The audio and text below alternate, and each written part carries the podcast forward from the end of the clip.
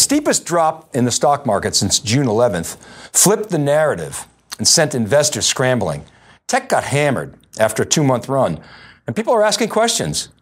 Is this a bubble popping, or is it a healthy correction?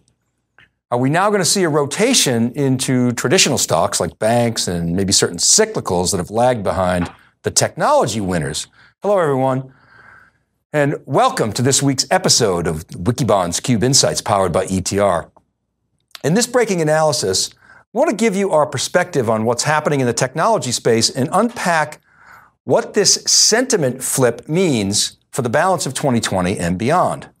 Let's look at what happened on September 3rd, 2020. The tech markets recoiled this week as the NASDAQ composite dropped almost 5% in a single day. Apple's market cap alone lost $178 billion. The big four, Apple, Microsoft, Amazon, and Google, lost a combined value that approached $500 billion. For context, this number is larger than the gross domestic product for countries as large as Thailand, Iran, Austria, Norway, and even the UAE, and many more. The tech stocks that have been running due to COVID, well, they got crushed. These are the ones that we've highlighted as best positioned to thrive during the pandemic. You know, the work from home, SaaS, cloud, security stocks. We really have been talking about names like Zoom, ServiceNow, Salesforce, DocuSign, Splunk, and the security names like CrowdStrike, Okta, Zscaler. By the way, DocuSign and CrowdStrike and Okta all had nice earnings beats, but they still got killed, underscoring the sentiment shift. Now, the broader tech market was off as well on sympathy, and this trend appears to be continuing into the Labor Day holiday. Now, why is this happening and why now?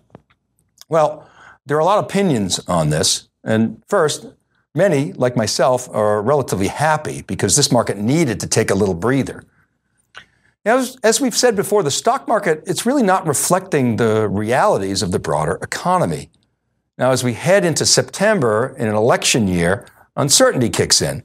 But it really looks like this pullback was fueled by a combination of an overheated market and technical factors. Specifically, take a look at volatility indices. They were high and rising, yet markets kept rising along with them. Robinhood millennial investors who couldn't bet on sports realized that investing in stocks was as much of a rush and potentially more lucrative. The other big wave, which was first reported by the Financial Times, is that SoftBank made a huge bet on tech and bought options tied to around $50 billion worth of high-flying tech stocks. So the option call volumes skyrocketed. The call versus put ratio was getting way too hot, and we saw an imbalance in the market. Now, market makers will often buy an underlying stock to hedge call options to ensure liquidity in these cases. So to be more specific, delta in options is a measure of the change in the price of an option relative to the underlying stock. And gamma is a measure of the volatility of the delta. Now, usually volatility is relatively consistent on both sides of the trade, the calls and the puts, because investors often hedge their bets. But in the case of many of these hot stocks, like Tesla, for example, you've seen the call skew be much greater than the skew on the downside. So let's take an example. If people are buying cheap, out-of-the-money calls, a market maker might buy the underlying stock to hedge for liquidity. And then if Elon puts out some good news, which he always does, the stock goes up. Market makers have to then buy more of the underlying stock. And then algos kick in to buy even more. And then the price of the call goes up. As it approaches its at-the-money price, this forces market makers to keep buying more of that underlying stock. And then the melt-up continues until it stops. And then the market flips like it did this week. When stock prices begin to drop, then market makers were going to rebalance their portfolios and their risk and sell their underlying stocks, and then the rug gets pulled out from the markets. And that's really why some of the stocks that have run dropped so precipitously. Okay, why did I spend so much time on this? And why am I not freaking out?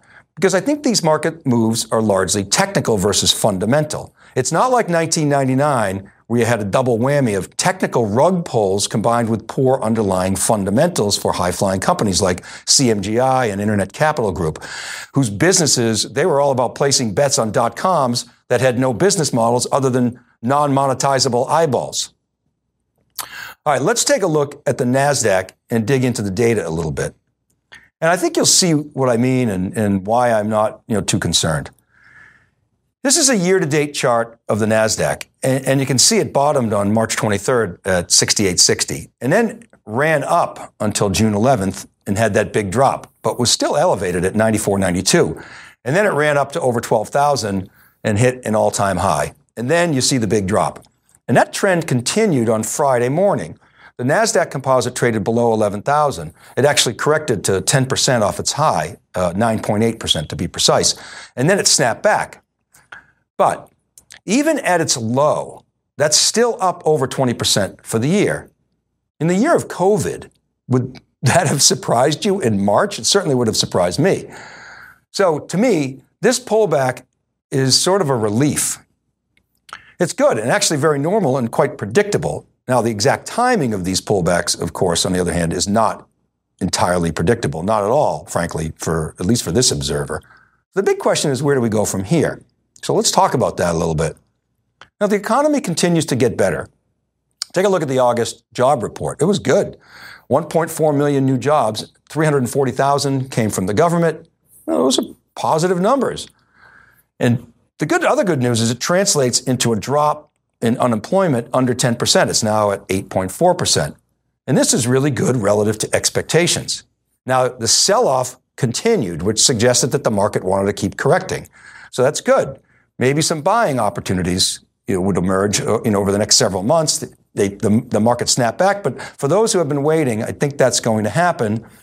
And so that snapback, maybe that's an indicator that the market wants to keep going up. We'll see. But I think there are more opportunities ahead because there's really so much uncertainty. What's going to happen with the next round of the stimulus? The jobs report, maybe that's a catalyst for compromise between the Democrats and the Republicans. Maybe. The U.S. debt is projected to exceed 100% of GDP this calendar year.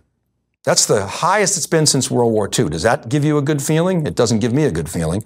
And when we talk about the election, that brings additional uncertainty. So there's a lot to think about for the markets. Now, let's talk about what this means for tech.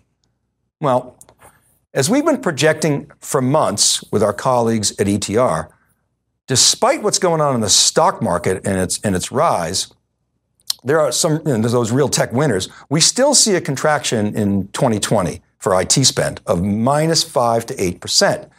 And we talk a lot about the bifurcation in the market due to COVID accelerating some of these trends that were already in place, like digital transformation and SaaS and cloud. And then the work from home kicks in with other trends like video conferencing and the shift to security spend. And we think this is going to continue for years.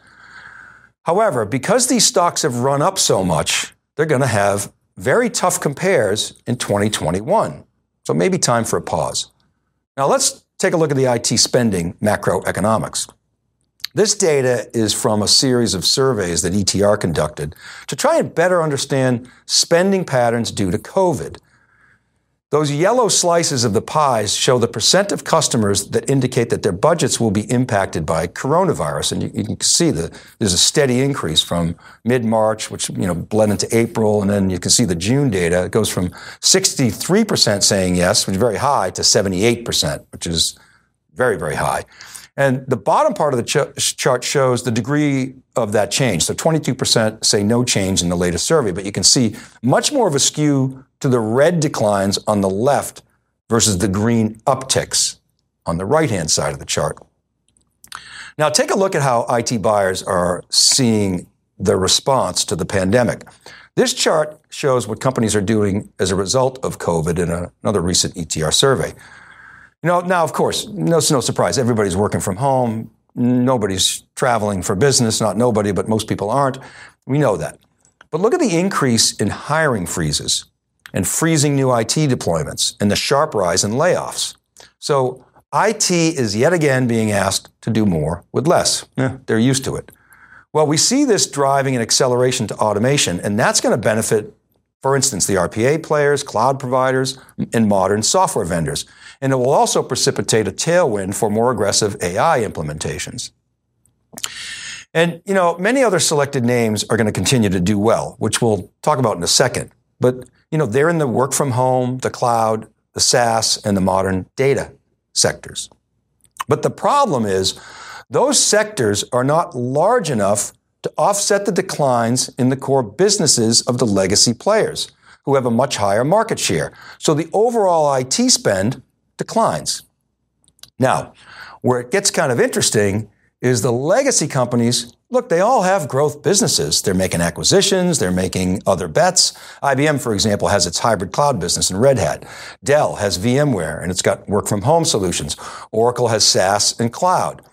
Cisco has its security business, HPE, its as-a-service initiative, and so forth. And again, these businesses are growing faster, but they are not large enough to offset the decline in core on-prem legacy and drive anything more than flat growth overall for these companies at best. And by the time they're large enough, we'll be into the next big thing. So the cycle continues. But these legacy companies are going to compete with the upstarts, and that's where it gets interesting. So let's get into some of the specific names that we've been talking about for over a year now and make some comments around their prospects. So what we want to do is let's start with one of our favorites, Snowflake. Now, Snowflake, along with Asana, JFrog, Sumo Logic, and Unity, has a highly anticipated upcoming IPO. And this chart shows new adoptions in the database sector. And you can see that Snowflake, while down from the October 19 survey, is far outpacing its competitors, with the exception of Google, where BigQuery is doing very well. You see Mongo and AWS remain strong, and I'm actually quite encouraged that it looks like Cloudera has righted the ship, and you kind of saw that in their earnings recently.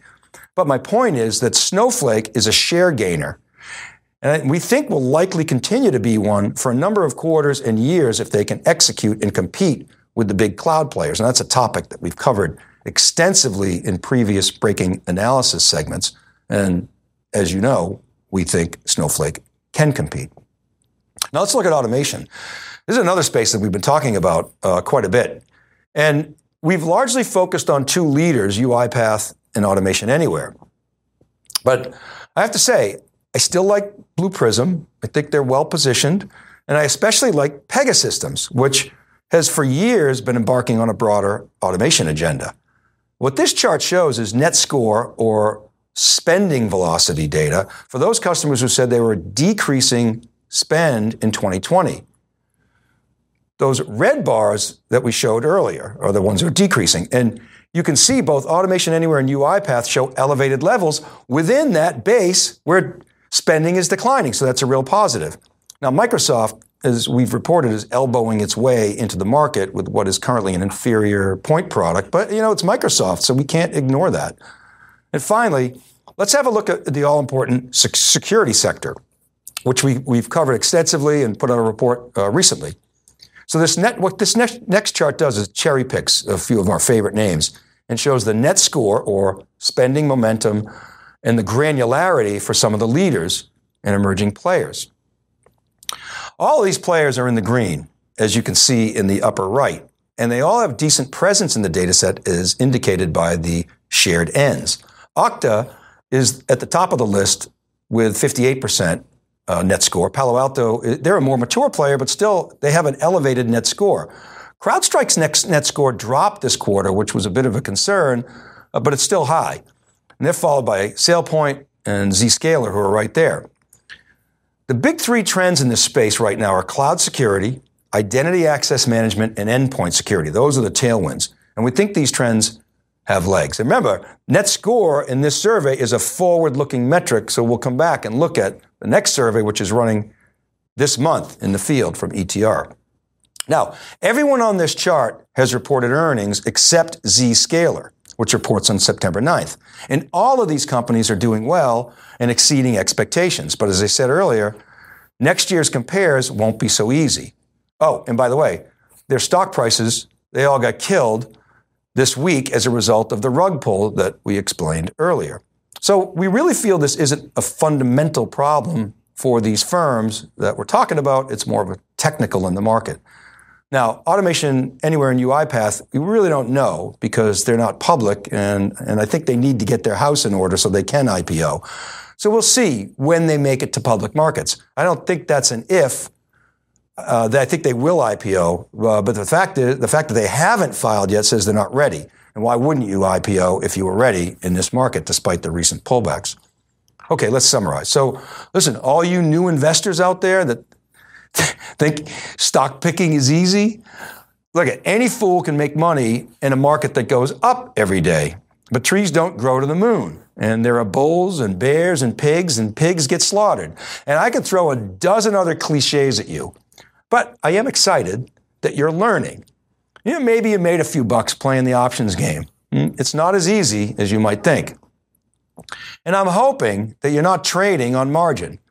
But look, I think there are going to be some buying opportunities ahead. There always are. Be patient.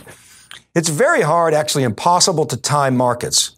And I'm a big fan of dollar cost averaging. And young people, if you make less than $137,000 a year, load up on your Roth. It's a government gift that I wish I could have tapped when I was a newbie. And as always, please do your homework. Okay, that's it for today. Remember, these episodes, they're all available as podcasts wherever you listen, so please subscribe. I publish weekly on Wikibon.com and SiliconAngle.com, so check that out. And please do comment on my LinkedIn posts.